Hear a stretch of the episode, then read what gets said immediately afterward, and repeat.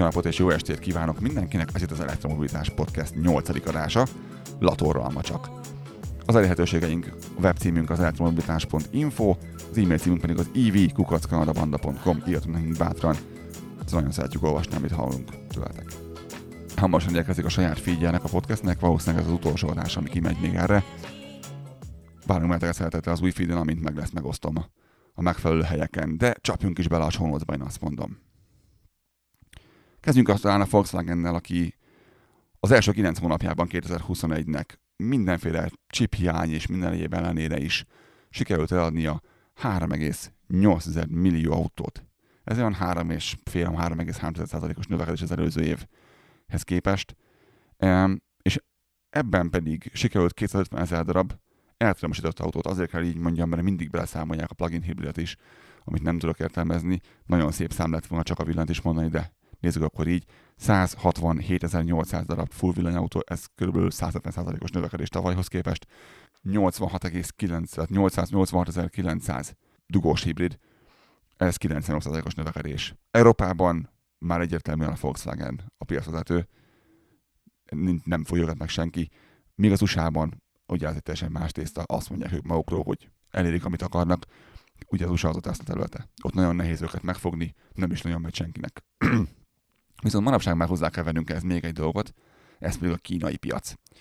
Kínában a Volkswagen megint csak úgy fogalmaz, hogy rajta vannak a szeren. Ugye itt a, a, az ID családról beszélünk mindig, az ID 3, 4, 5, 6, mikor éppen mi.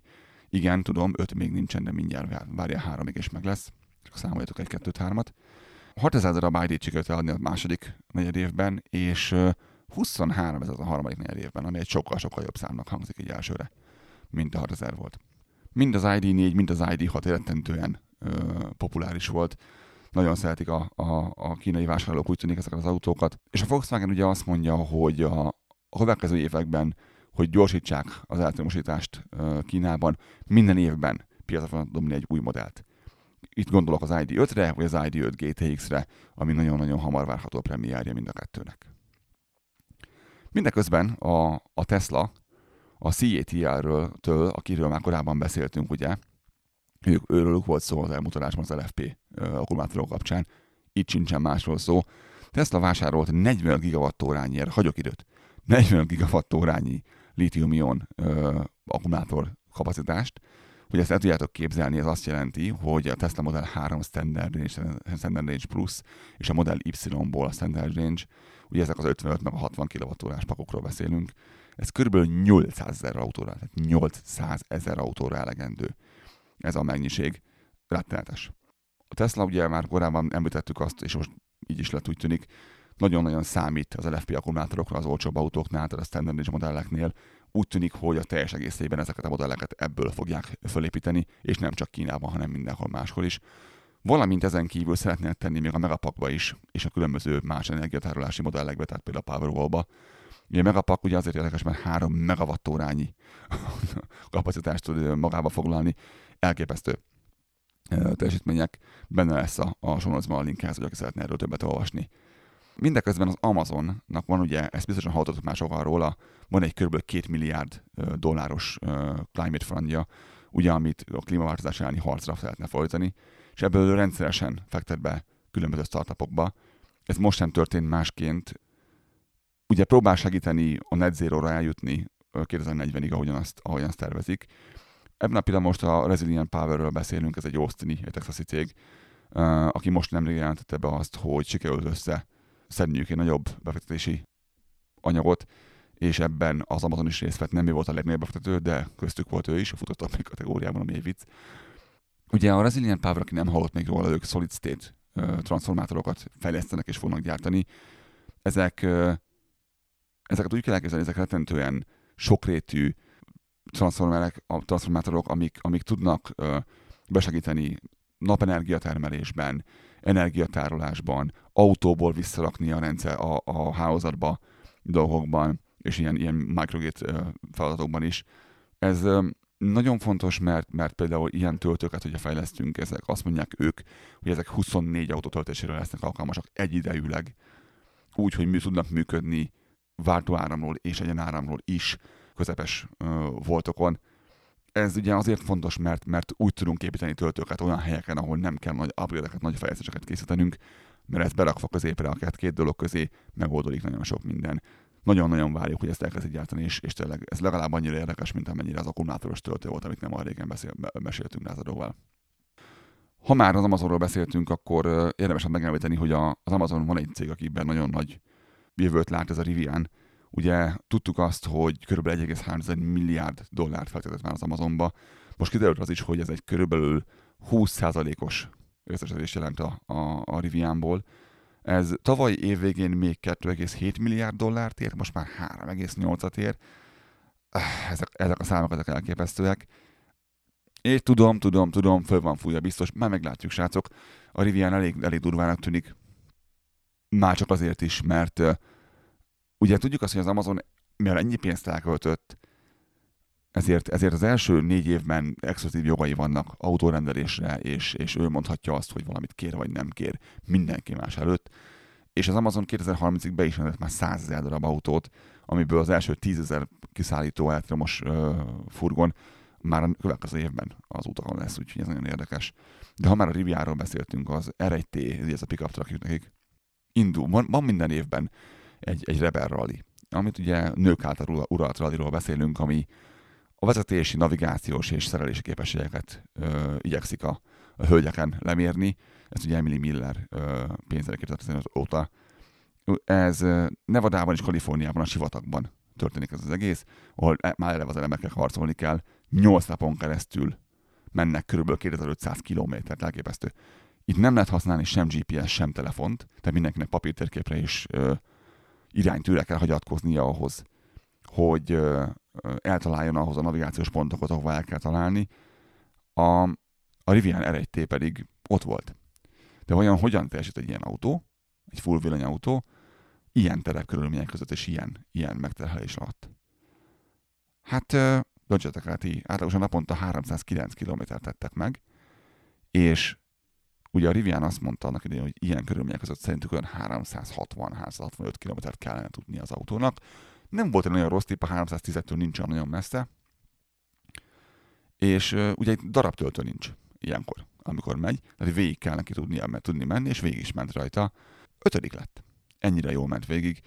Az idei évben amúgy érdekességképpen mondom csak, hogy a, a Rebel Rally összeállt a, a Renewable Innovations-el. Ez egy olyan cég, aki három darab ilyen, ilyen bázisállomáson adta az áramot a hidrogénnel táplált töltőiből, és adta a villanyautó töltést azoknak, akiknek szüksége volt erre. Így tudott a Rivian is végigmenni, de menet közben nem kellett tölteni, mert több mint 300 km el tudott menni a sivatagban ilyen körülmények között. Azt hiszem, hogy, hogy látszik az, hogy itt van az ajtóban az, amikor, amikor bárhová lehet vinni majd egy villanyautót. A, ugorjunk el picit Kínába vissza, meg a Volkswagenhez.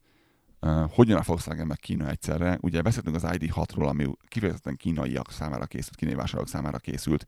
Ez egy óriási autóról beszélünk, ugye ez, ez 4,8 méter, 4,9 méter hosszú majdnem. Ez jóval nagyobb, mint az ID4, ugye.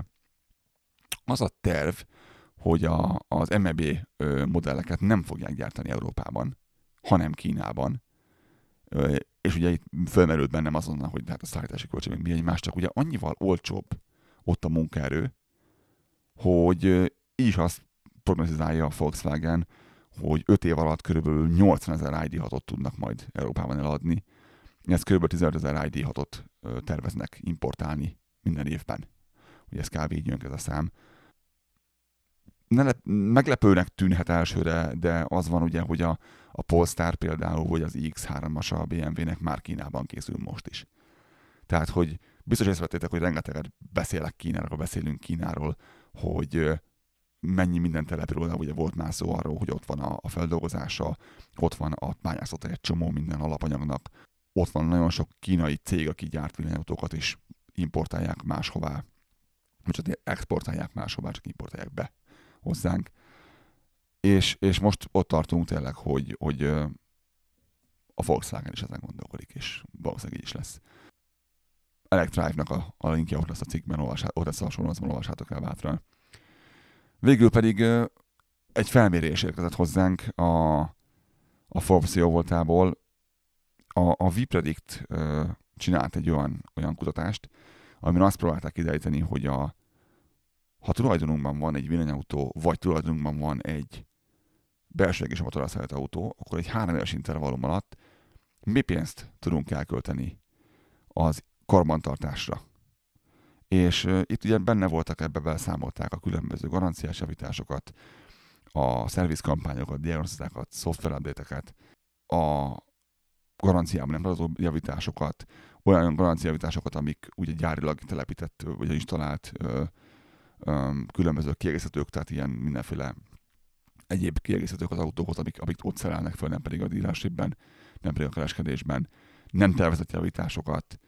Azért ki, hogy kb. 31%-kal olcsóbb 36 hónap alatt egy villanyatot üzemeltetni, mint egy benzinest. Ez ugye úgy jött ki, hogy átlagosan az útontartáshoz 514 versus 749 dollárra volt szükség. Ez 31 egészen pontosan. Az az érdekes, hogy nem vették bele ebbe a felvérésbe a egyéb rutin pénzeket, a, például, a töltés vagy a, vagy a tankolást, ami, ami nagyon érdekes dolog, mert ez rettenetes nagy különbség a kettő között. Tehát, hogy én nem tudom, ezt miért nem, miért nem veszik bele. Ez önmagában el tudja dönteni azt, hogy ha neked számít a pénz, hogy melyiket kell vásárolni. Tehát szignifikánsan tud olcsóbb lenni, nyilván függ ez attól, hogy nálad éppen mennyi az üzemanyag, és hát most ez nem olcsóságol szerintem. Meg nálatok mennyibe kerül az áram, éppen ott, ahol te laksz, de eddig bárkivel beszéltem, bárkinek számoltuk ki, mindig szignifikánsan olcsóbb volt. Én nálam körülbelül kilencszeres szorzó van. Tehát az én, én villanyáraim és, és benzináraimmal számolva majdnem, majdnem tízszeres. Tehát majdnem tízszeres az a, a szorzó, ami, amivel lehet számolni körülbelül havi szinten a, a, a benzineltankolás versus a, a, a töltés. Nem számoltak bele ilyen, ilyen különböző üzembejegyzési költségeket, gumicseréket, biztosítás, semmi ilyesmi nincsen benne, nincsen benne a műszaki vizsga, semmi. Um, úgyhogy ez, ez még több és több és több lenne ennél is, de a 30% is nagyon-nagyon jól hangzik. Benne ez a Forbes-nak a linkje a, a show notes-ban, nézzetek meg bátran, akit érdekelnek a részletek. Szerintem megéri elolvasni mindenféleképpen. A mai adás ennyi lett volna. Nagyon köszönöm mindenkinek a figyelmet és a részvételt. Találkozunk legközelebb is. Sziasztok!